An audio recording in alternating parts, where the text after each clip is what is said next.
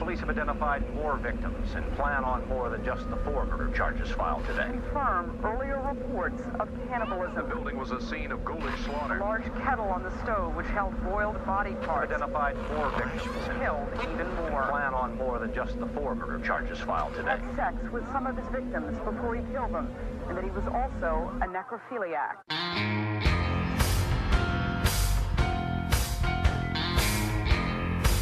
You are now listening to Grinding True Crimes with your hosts, Maddie Matt, Todd Fox, and Gabby Gab. Hey, hey, hey, welcome into another episode of the Grinding True Crime Podcast with your host, Maddie Matt, along with our narrator for today, Gabby. and the other host of the show. Todd Fox. And we are back live here breaking down another episode, part three of the Ted Bundy story. But before we get into that, we want to let you guys know where you can uh, find us. You can find us on our Instagram page, our Facebook page, especially. Just type in the Grinding True Crime Podcast, and you will find our uh, page there and follow us. And there you can find some of our past recordings and future events. Uh, if you're listening to us on your podcast, you can listen to us on Spotify, Podbean, iHeartRadio, and so much more. Just type in the Grinding True Crime Podcast, and there you can find some of our recordings as well. With all that being said, for those who didn't listen to part one and two of the Ted Bundy story, it was really good. Not good in a good way, but it was good in the way that Gabby broke down the details. And now we're almost at the conclusion of the story, and this is going to be part three.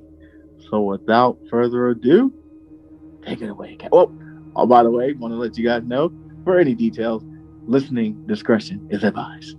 Take it away, Gab. Okay, um, I'm gonna start off by asking you guys what you remember from the last episode. I know it's been a little while, but you guys remember where we left off? I believe he got arrested. If I'm not Yeah. mistaken. He was finally being implicated, yes. Yes. So yes, he was arrested, and um, Oh, Al Bundy. he did go to his first trial. hmm If you guys remember, um, in February 1976, he stood trial for the DaRonch kidnapping. Mhm. which was the girl that actually escaped. Um, and then in June, he was sentenced to one to 15 years in the Utah State Prison.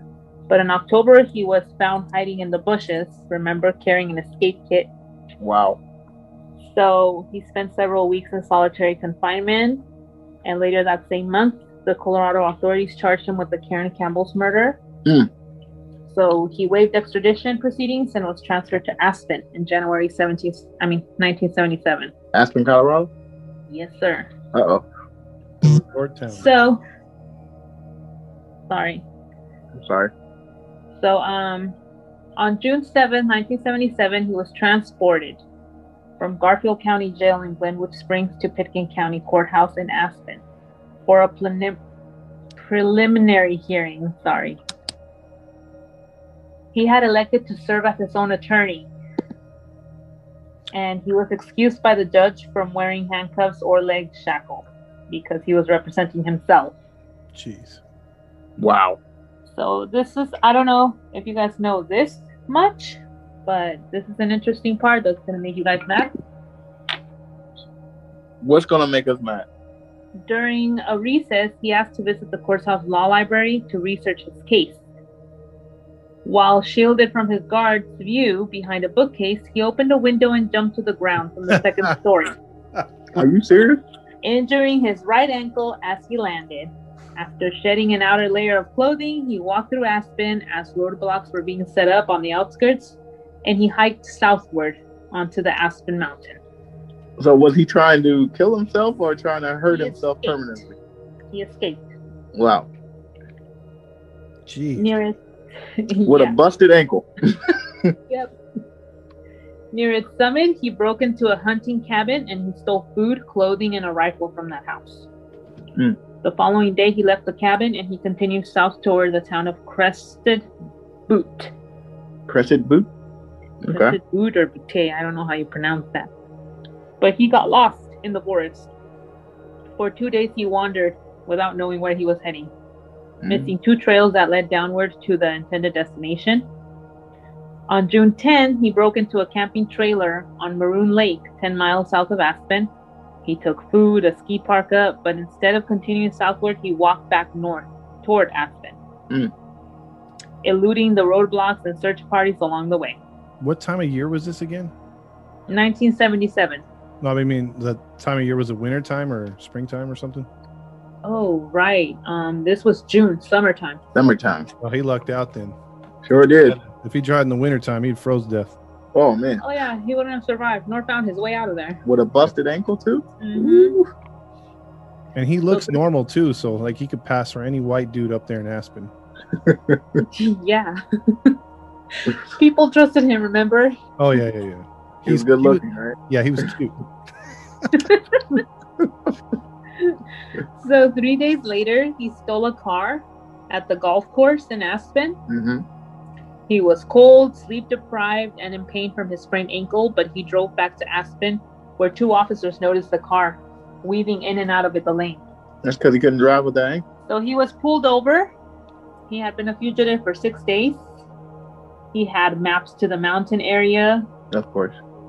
and um, the maps that the that the prosecutors were using to demonstrate the location of Caryn Campbell's body. Wow. Oh, jeez. So they caught him that day, and that's how he had been planning his escape by looking at those maps. Wow. this dude has some cojones. Yeah, I gotta give him that. I don't think I'd have the guts to do that. Like I'm already facing all this, and I'm about to jump out and run away. No. Nothing to lose. Yeah, at that point, for real. So there's a mention here in this part that back in Glenwood Springs, Mm-hmm. where he was in jail, he had ignored advice of his friends and legal advisors to stay put. The case against him was already weak Wow. and deteriorating steadily as pretrial motions consistently resolved in his favor. So in reality, since they had um, bits of evidence, a lot of that evidence was inadmissible in court. So his case was kind of weak. Like there was a chance he wasn't going to get much time for what he did. hmm But he messed that up, obviously, by trying to run away.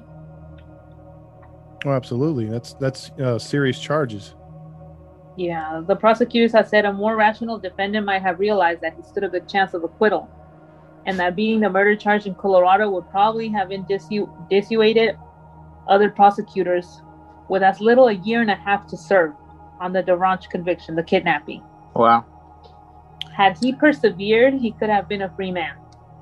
Well, he made two mistakes. He he didn't hire a lawyer, and whenever you act as a, your own lawyer, that's always a mistake. Mm-hmm. And then trying to escape, like Gabby said, I just, nah, he, yeah, I, I agree. He he screwed himself over on that. I have to agree with you on that one too, bro.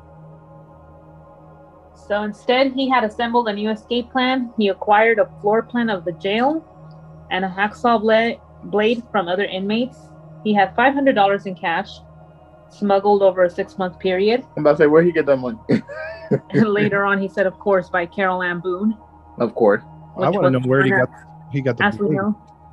Yeah, she's the one that he marries. Yikes! You said where did he get the blade? yeah, Oh, the blade was from other inmates. I don't Mm, know how yeah. they got it. Well, I mean, I don't want to know how they smuggled it in. I don't want to know either. They must have tore some intestines. Oh, Whoa, babe. Oh, I'm sorry. So during the evenings while the prisoners were showering, he started sawing a hole about one square foot between the steel reinforcing bars in his cell ceiling. And he had lost 35 pounds, so he was able to wiggle through it and crawled into a space above. Persistent. In the weeks that followed, he made a series of practice runs exploring the space.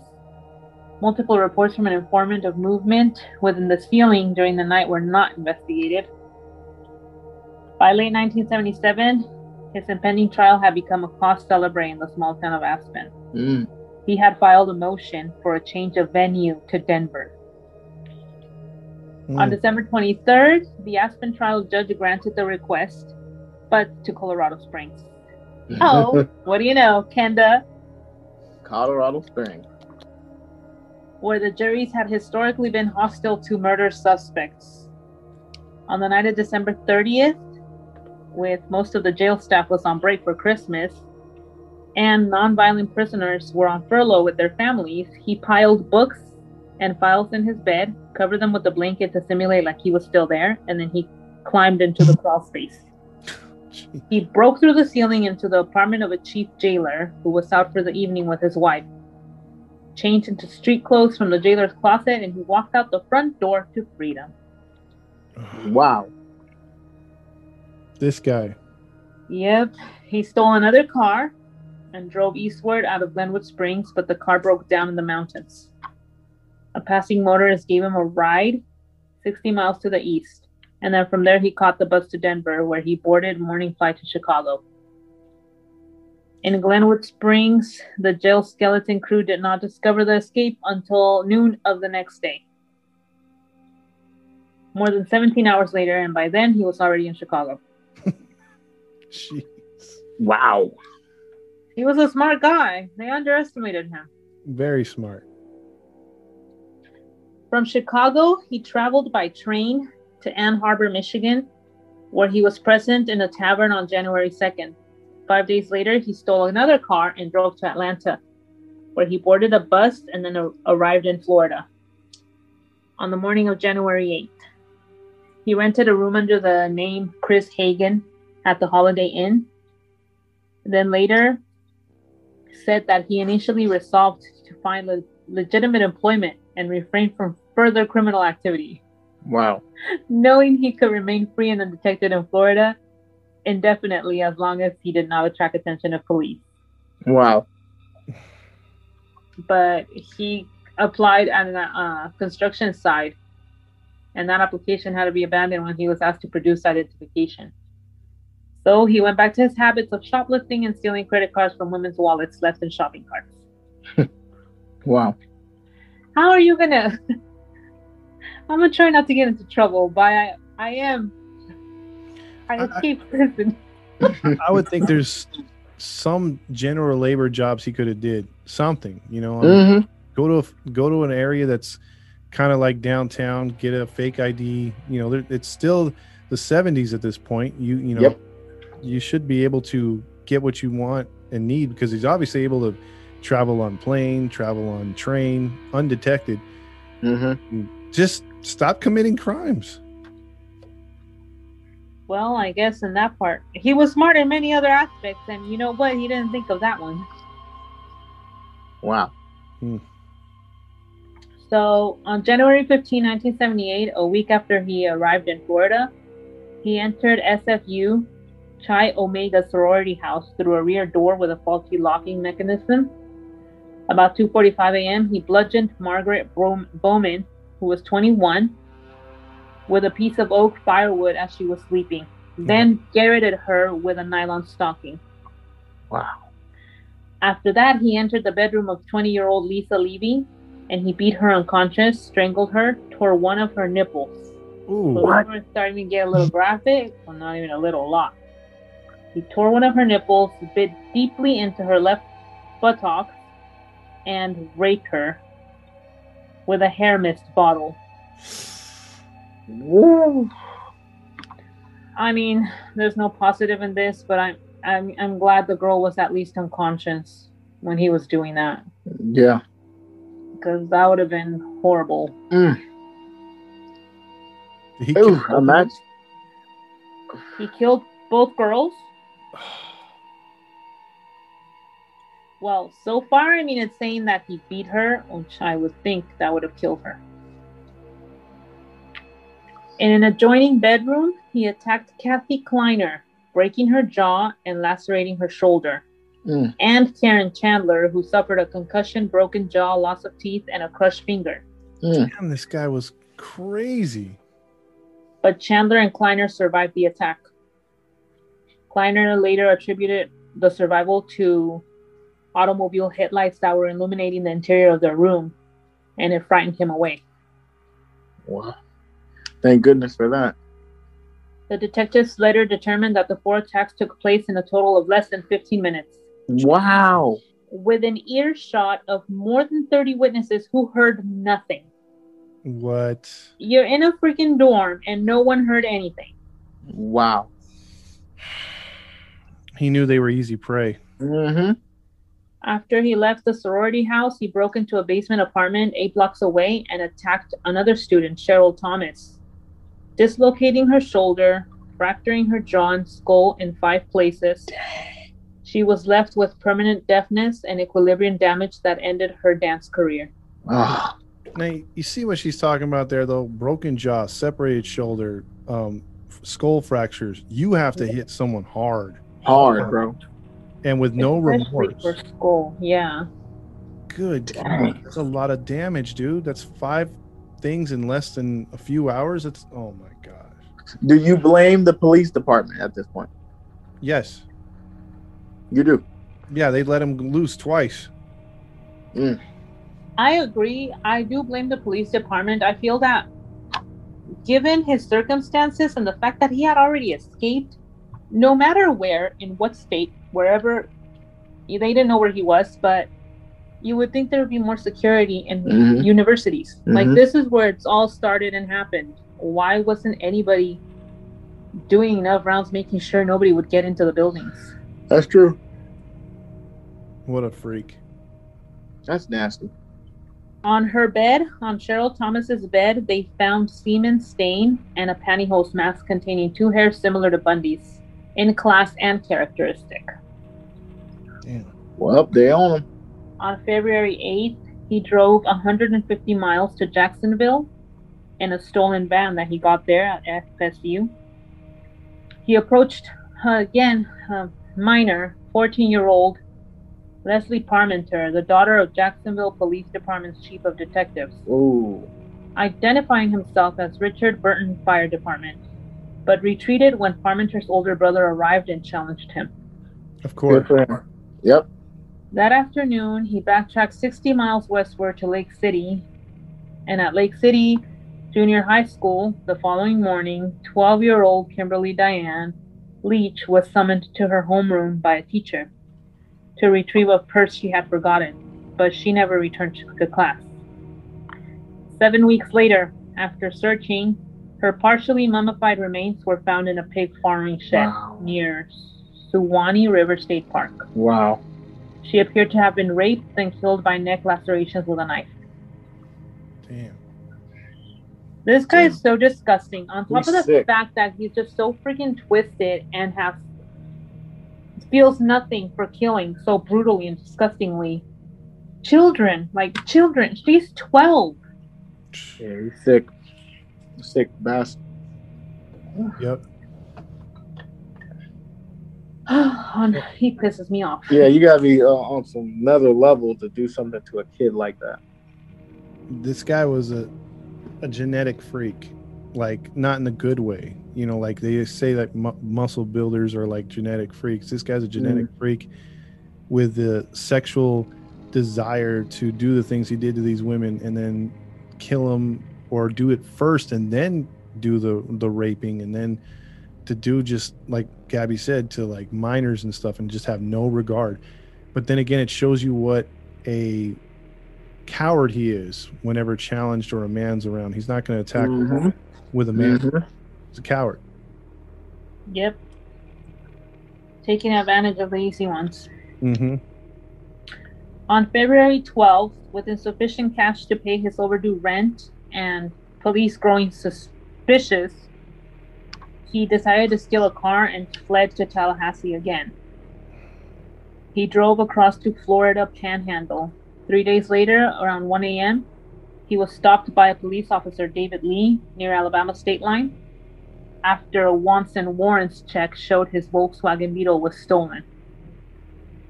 When told he was under arrest, Bundy kicked Lee's legs out from under him and took off running.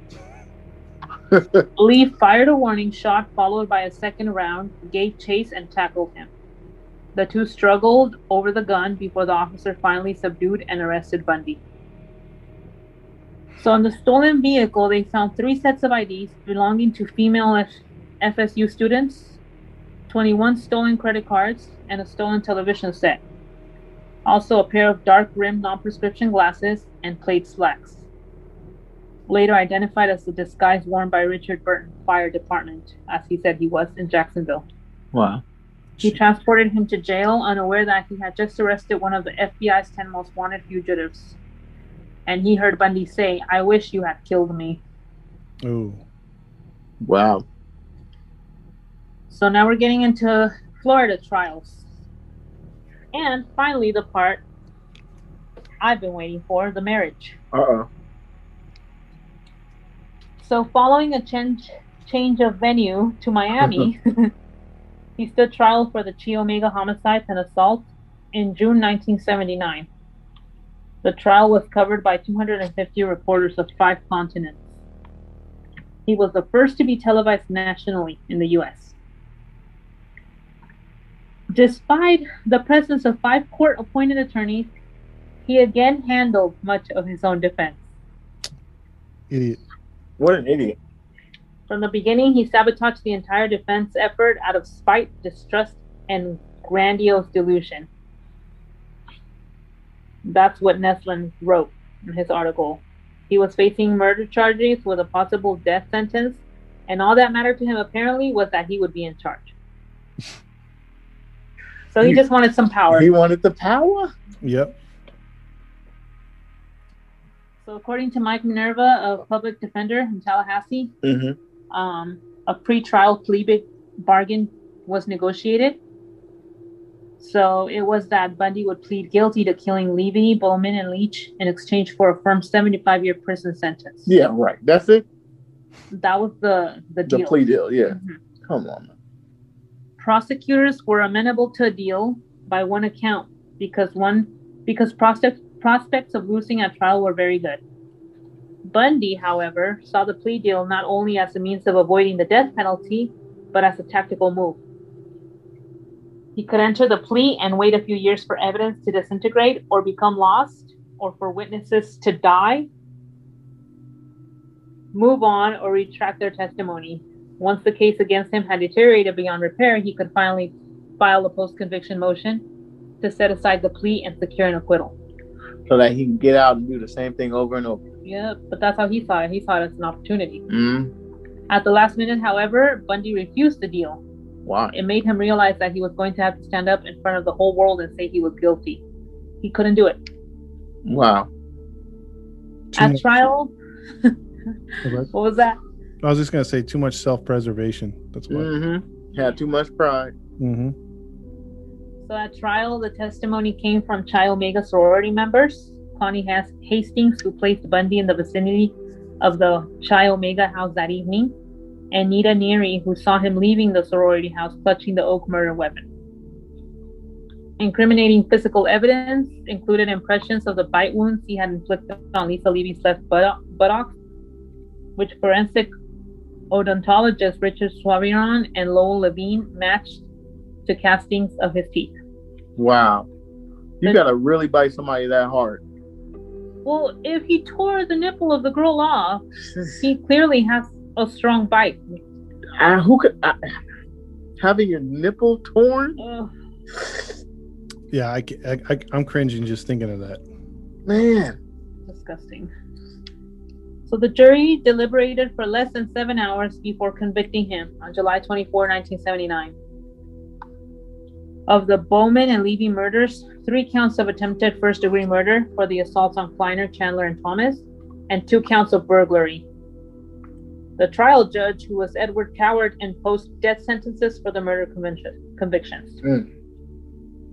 Six months later, a second trial took place in Orlando for the abduction and murder of Kimberly Leach. He was found guilty again after less than eight hours, due mainly on the testimony of an eyewitness who saw him leading Leach from the schoolyard to his stolen van. That was the 12 year old? Yes. Mm. Nasty. Important material evidence included clothing fibers with an unusual manufacturing error found in the van and her body on her body, which matched fibers from the jacket he was wearing when he was arrested. During the penalty phase of the trial, Bundy took advantage of an obscure Florida law providing that a marriage declaration in court and presence of a judge constituted a legal marriage. And as he was questioning former Washington State DES coworker Carole Ann Boone, who had moved to Florida to be near him, had testified on his behalf during both trials and was again testifying in this one. As a character witness, he asked her to marry him. Hmm. She accepted, and Bundy declared to the court that they were legally married. Get the F out of here. What the heck is this? Like, What is wrong with her? it's clear that he's been doing this all along. How do you go and support this man, testify on his behalf, try to defend him, and then marry him? And then she snitched on him a while back, right? No, this is Boone. Oh, this is boom. Never mind. All I can think of was the sex was good. That's like, that's all I could think of, man. Hey man, She's twisted, bro. She's twisted. I don't understand this. he put the D on it. that you're right, Todd. That's about the only thing I can think of. I Yeah. mean, what else did he have to offer? But come on, he cannot be the only man. What is wrong with these women? They gotta be as mental as him. When you found that one that can put it down, it It don't matter what he does. It don't matter. He can boo boo on himself. That is horrible. horrible. How can any female want to be with a man who does that to so many other women? I don't know. Oh, that pisses me off. Infuriating. Maybe she had self hate in her or something mentally going on. I, I, I don't know. I honestly don't know. But that is highly strange. That's ridiculous. Definitely. So on February 10th, 1980, he was sentenced for a third time to death by electrocution. Good. As the sentence was announced, he reportedly stood and shouted, Tell the jury they were wrong. This third death sentence was ultimately the one that was carried out nearly nine years later. What? In October 1981, Boone gave birth to the daughter named and named Bundy as the father. Jeez. While conjugal visits were not allowed at Raiford Prison, inmates were known to pool their money in order to bribe guards to allow them intimate time alone with their female visitors. It was getting hot and steamy in those jails. So either that's how she got pregnant or she got pregnant by somebody else. Who knows? Yeah, because she said that she declared Bundy the father. She declared him yes. It didn't mean that he really was. Yeah, that's true. So we are going to get into his death row. Shortly after the conclusion of the trial about Leach, little girl, hmm and the beginning of the long appeals process, Bundy initiated a series of interviews with Stephen Michaud and Hugh Aynesworth, hmm speaking mostly in a third person to avoid the stigma of a confession. He began for the first time to divulge details of his crimes and thought processes.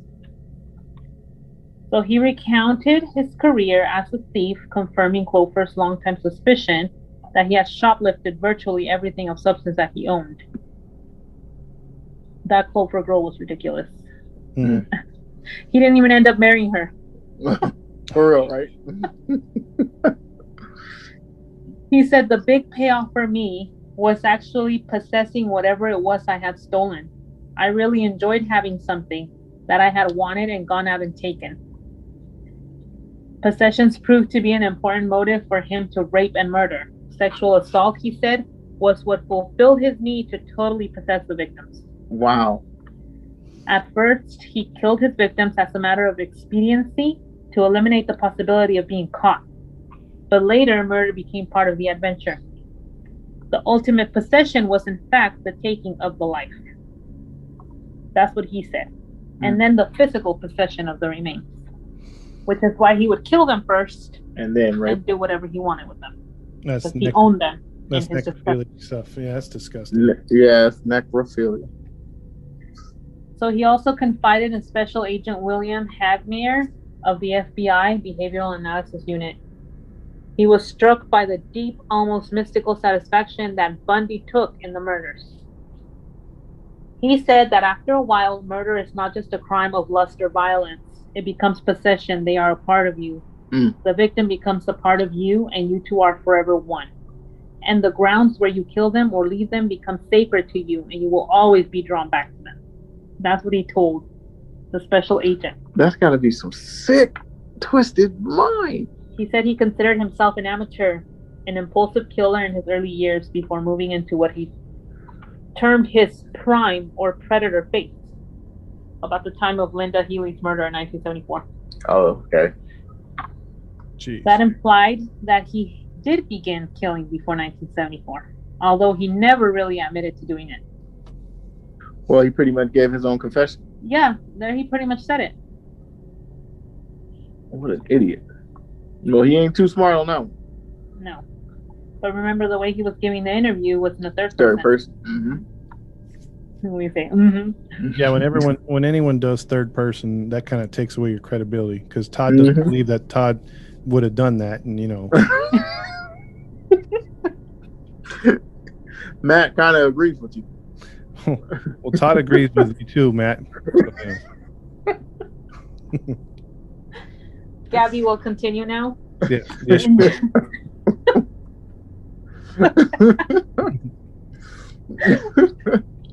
In July 1984, Raiford guards found two hacksaw blades that Bundy had hidden in his cell. Again, this guy is still like wow. a steel bar in one of the cell's windows had been sawed completely through at the top and the bottom and glued back into place with a homemade soap-based adhesive. Wow. Pretty Sev- smart. Several months later, the guards found an unauthorized mirror hidden in the cell, and Bundy was again moved to a different cell. This guy should not be allowed to have absolutely anything. Mm-mm. No money, no nothing. Isolation. 24 7. Yep. Because if he had no money, nobody would help him. Mm-hmm. Shortly after that, he was charged with a disciplinary infraction for unauthorized correspondence with another high profile criminal, John Hinckley Jr.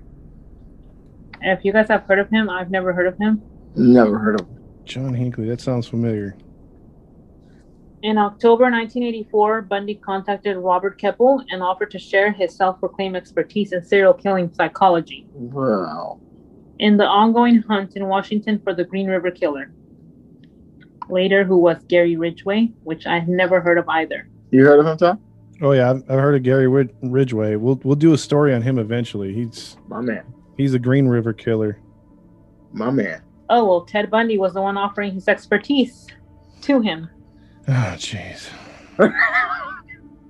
Keppel and Green River Task Force detective interviewed Bundy, but Ridgway remained at large for a further 17 years. Are you serious? So it says here that Keppel published the documentation of the Green River interviews. We should look that up. He later collaborated with Michaud on another examination of the interview material. Bundy coined the nickname the Riverman for Gary Ridgway, which was later used for the title of Keppel's book, The Riverman Ted Bundy, Hmm. and I Hunt for the Green River Killer. Hmm. I want to read that. So in early 1986, an execution date, March 4th, was set on Chi Omega convictions.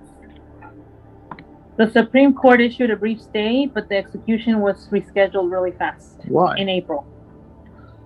Shortly after the new date, July 2nd, was announced, Bundy finally confessed to Hag- Hagmaier and Nelson what they believe was the full range of his depredations, including details of what he did to some of the victims after their deaths. Hmm. He told him, told them that he did revisit Taylor Mountain, Issaquah, and other secondary crime scenes several times often to lie with the victims and perform sexual acts with their decomposing bodies Get out.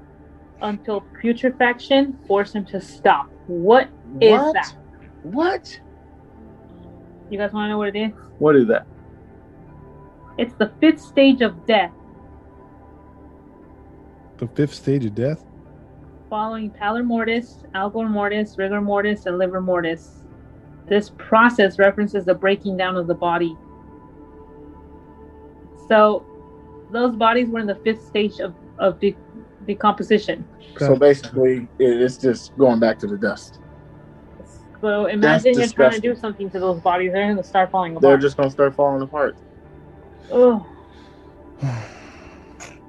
And he he's got to be. and the he frequently person. would visit. Yeah. That means he did it with multiple It's like he was dating the dead. You have to be on some PCP or just twisted to do something like that.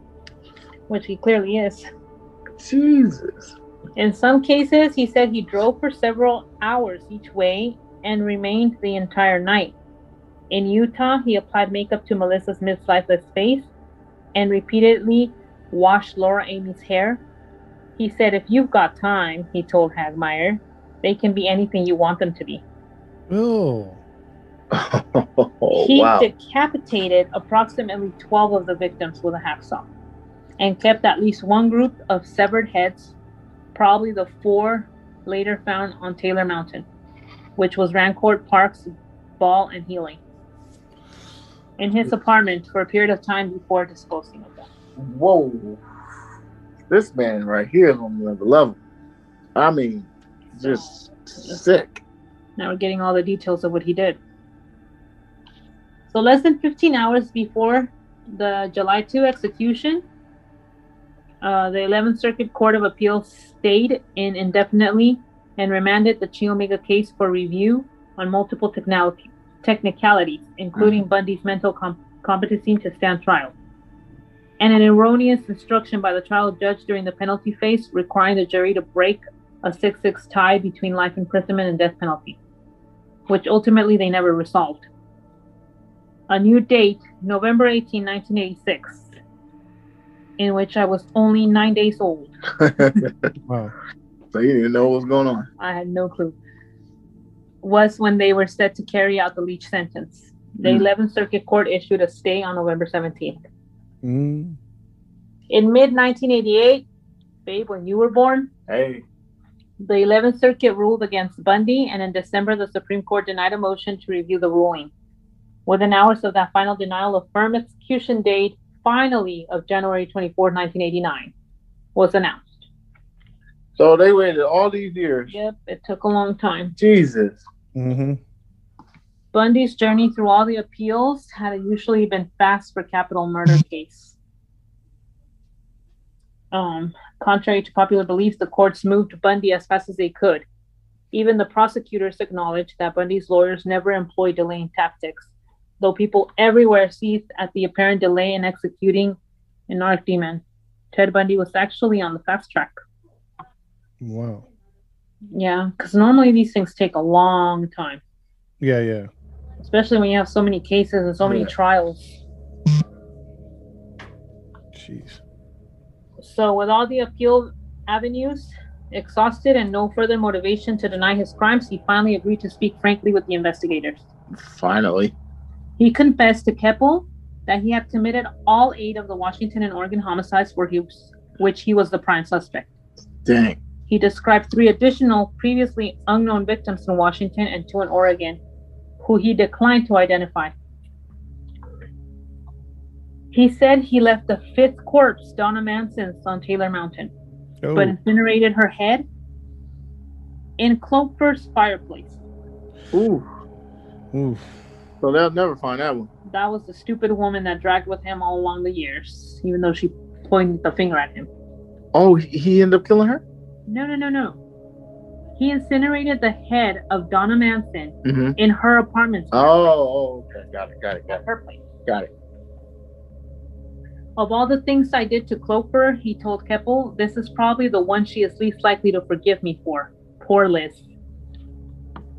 He described the Issaquah crime scene where the bones of Ott, Naslund, and Hawkins were found, and it was almost like he was just there, Keppel said. Like he was seeing everything, he was infatuated with the idea because he spent so much time there. He is just totally consumed with murder all the time. Mm. Nelson's impressions were similar. He said it was the absolute misogyny of his crimes that stunned me. His manifest rage against women, he had no compassion at all. He was totally engrossed in the details. His murders were his life's accomplishments. Wow. Bundy confessed to detectives from Idaho, Utah, and Colorado that he committed numerous additional homicides, including several that were known to the police. He explained that when he was in Utah, he could bring his victims back to his apartment, and this is what he would say, where he could reenact scenarios depicted on the covers of detective magazines. A new ulterior strategy became apparent. he withheld many details, hoping to parlay the incomplete information into another stay of execution. There are other buried remains in Colorado, he admitted, but refused to elaborate. The new strategy, immediately dubbed Ted's Bones First for Times Team, as they quoted, Mm-hmm. served only to deepen the resolve of authorities to see Bundy executed on schedule and yielded little new detailed information. In the cases where he did give details, nothing was found. Colorado Detective Matt Lindvall interpreted this as a conflict between his desire to postpone his execution by divulging information and his need to remain in total possession, Mhm. only person who knew the victim's true resting places. Hmm. I agree with that, but his plan for extending that date failed. Good. When it when it finally became clear that there wouldn't be any further stays and nothing was going to be moved, Bundy supporters began lobbying for the only remaining option, Which is? executive clemency. Mm. Diana Weiner, a young Florida attorney and his last reported love interest, asked the families of several Colorado, Colorado and Utah victims to petition Florida Governor Bob Martinez for a postponement to give Bundy time to reveal more information. What? He didn't deserve that. Like No, kill him. these people, they all refused. The families already believed that the victims were dead and Ted had killed them, wrote Nelson. They didn't need his confession. Nope. Martinez made it clear that he would not agree to further delays in any case. We are not going to have the system manipulated, he told reporters. For him to be negotiating for his life over the bodies of victims is despicable. Boone, his wife, championed his innocence throughout all of his trials and felt deeply betrayed by his admission that he was in fact guilty. She felt betrayed. She felt betrayed that he was admitting he was guilty. Oh, mm. She still didn't believe it. wow, Drinking that Kool Aid. man. So she moved back to Washington with her daughter and refused to accept his phone call on the morning of his execution. Oh, oh okay. So this okay. broad, this broad was butthurt and offended and mad at him for confessing, for saying he's guilty, for speaking the truth. Wow. So What if it- he would if he would have said no, I'm not guilty, she would have been okay with him. Yeah, because she defended him all along. Stupid. I mean, you have seen all the evidence already. Why would you believe a man who runs from the police, who lies? Manipulated. Now she's just stupid. That too. That part. Nelson wrote that she was hurt by his relationship with Diana Weiner, which is the attorney who was Mhm. trying to postpone, Mm-hmm. and devastated by his selling wholesale confessions in his last days. Hagmaier was present during Bundy's final interviews with investigators, and on the eve of his execution, he talked of suicide. Oh, now you want to do suicide? He didn't want to give the state the satisfaction of watching him die. So, Bundy died in the Raiford electric chair at 7:16 a.m. on the date they set, January 24th, 1989. Good. As he should have been. Hundreds that of sucks. revelers sang, danced, and set off fireworks in the pasture across from the prison as the execution was carried out. And I saw this in the documentary. You did? Then they cheered as the white hearse containing Bundy's corpse departed the prison. He was cremated in Gainesville and his ashes scattered at an undisclosed location in the Cascade Range of Washington State, in accordance with his will. He shouldn't have had a final will. Nope. I don't know how he had so much privilege. I, I do know one thing: if you, do, if you do Google him, you could see the um, uh, what do you call it? The picture after he was electrocuted. Really? Really? Yeah, if you look up uh, execution of Ted Bundy, I mean, he looks. It sucks because he has an eerie smile on his face, or like a content look on his face. Wow. No way. Yep. Yep. Wow. Wow. They actually show that? Yeah, you could. They shaved his head, and then he's like just right after he's been electrocuted, they put him on a gurney, and you could see him mm-hmm. like just laid out, and he looks like he looks content, like almost if he died in his sleep. Wow. What a pig. I'm gonna have to look that up. But it's definitely a lot cleaner than the Dahmer stuff that you told me to look up. but Oh yeah, we see it right now. it. That is crazy. Mm-hmm. Dang. Imagine having electricity just flowing through your whole body like that. Well, see, some of them, if you've looked up electrocutions, which I morbidly did once and twice here and there, Of but course. people's eyes explode. Like, you know what I mean? Like, you know, s- or, or they'll have blood coming out their their um, ears, mouth, whatever. It, it gets nasty. Mhm. It didn't seem to do much to this dude other than kill him, obviously, but it didn't like make things. He, he looks he looks normal. Yeah. yeah. He does. Wow. In the part where his eyes are closed, you can see a little protrusion, but it wasn't like it's just like if he was I don't know, like his lips were like they were sticking out a little more, but nothing like they blew out of his body. Exactly. Wow. Freaking Ted Bundy, What am who I? I thought was Al Bundy. I would have fed him to the wolves, but I shouldn't Fed say him it gives the me a satisfaction, but in a way, it's like a relief that he actually suffered. Mm-hmm. Yeah, getting because most of these people, lethal injection, come on. After all the disgusting things they do, Well, Tookie suffered with his lethal injection. True. They couldn't find his vein, so they kept poking him so many times. okay, but poking you is not the same as the the thing going through you. That's not suffering. Yeah, that's a big needle. My grandma gets poked over and over because they can't find her veins. She suffers. Good point. Well, Well, that's what he gets, man. Because like the dude was the, just, I don't know who was worse, him or uh, Dahmer.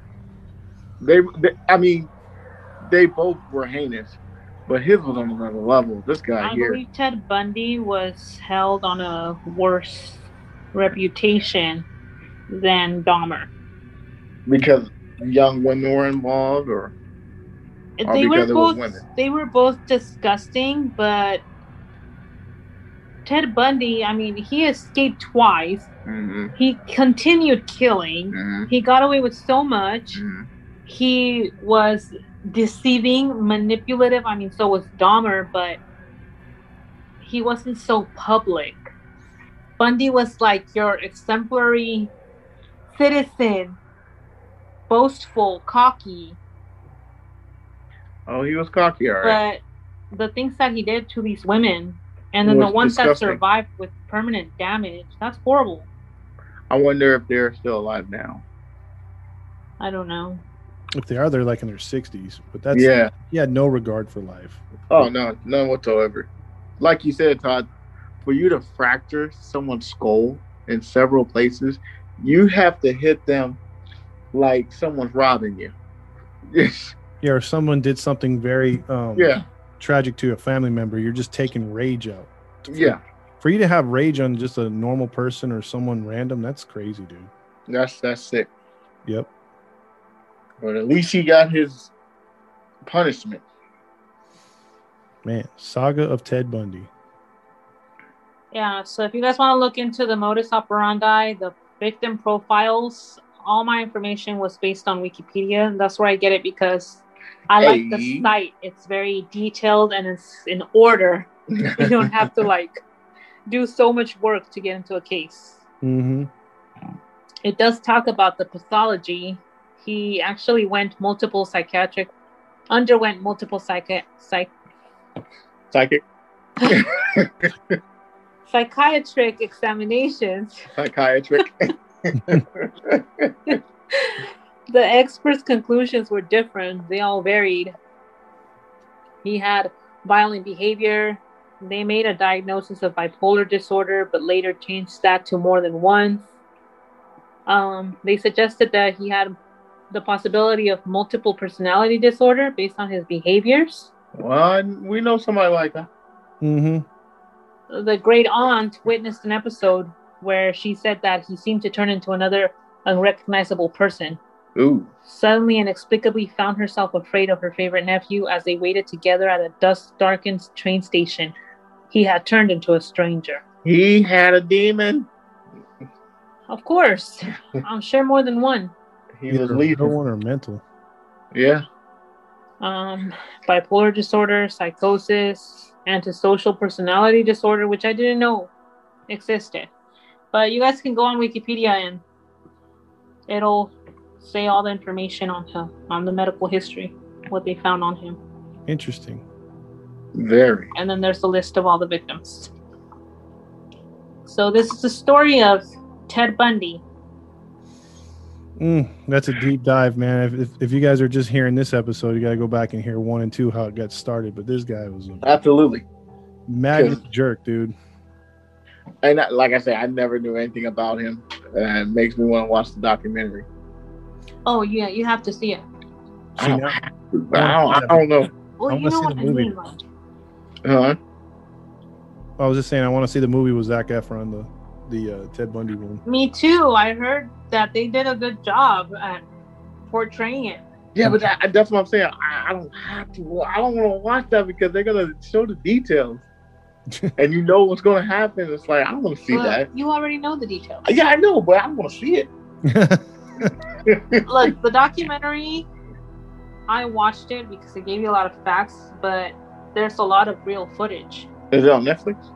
Uh, I saw it on Netflix. I don't know if it's still there, Might have to check it out. but you could see him. You can see his behavior. You can see like all the news. And they actually shows him. Yes, Oh wow, it's footage on him. we gotta look it up, Tom. I'm gonna check it out for sure. Mm. Well, that has been our episode tonight. We ended it off with the Ted Bundy saga. This was our uh, part three, our final one for Ted Bundy. So if you guys enjoyed that, um, you know what to do. Follow us on our Facebook, Instagram page, uh, the Grinding True Crime Podcast, or on your uh, podcast stream. Just type in the Grinding True Crime Podcast, whatever they mean, whatever uh, medium you use to listen to your podcast, you can find us there. With all that being said, this has been your host of the show, Maddie Matt, along with our narrator of this show Gabby, and the other host of the show, Todd Fox. and we are signing off. toodles. Peace.